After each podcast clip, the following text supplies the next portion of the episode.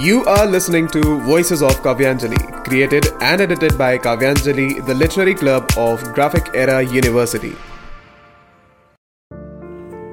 As I grew up and stepped into a non fictitious world, which is full of stereotypes, I realized there is a thing that is completely absurd. And it always keeps me wondering why. Why does a man always need to be cold and emotionless? Why there is a barrier between everything he chooses. And this fear of being judged at every step of his life grew up with him. Now let's get back to few words. Men. Isn't that easy to say? I used to think the same when I was not aware of the reality and was just aware of that so called patriarchy. I never thought their side of story. But now I realized what is the real meaning behind those stereotypical lies. Why always there is a stereotype that a man should always be quiet? Why he has to hold back his feelings most of the time?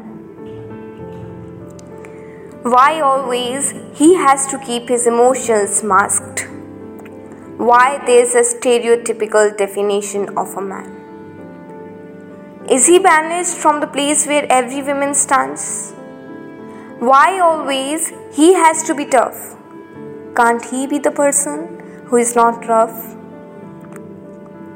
Why hairs on the body is the sign of masculinity and a smooth skin is defined as a sign of femininity? Why always he has the responsibility to build up a clan? Do you really think by just wearing a pink he will be less than a man? Please, don't lock him up on those stereotypical rules. Tell him it's okay not to pretend all day long that everything is cool. They do not want to be considered as a superman, hero, or a savior. They just want to be considered as the real definition of man. Don't take them wrong. Their side of story is still unknown. They have also seen those violent tactics. That patriarchy for them also has been lactic. They just want to show the way they feel and want someone that could heal them and see their delicate aspect of life. He wants to show to this world bound by cliche definitions that he can also have emotions. He can also be weak sometimes. He can also cry if he feels like. He can also love pink. And have a life without a single lie.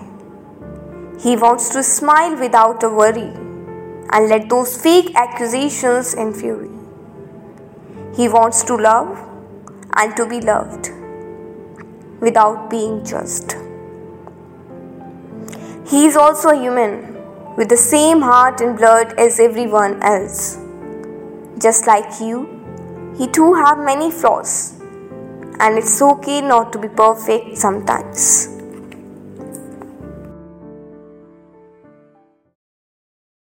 Thank you and keep listening to Voices of Kavyanjali, presented by Kavyanjali, the literary club of Graphic Era University.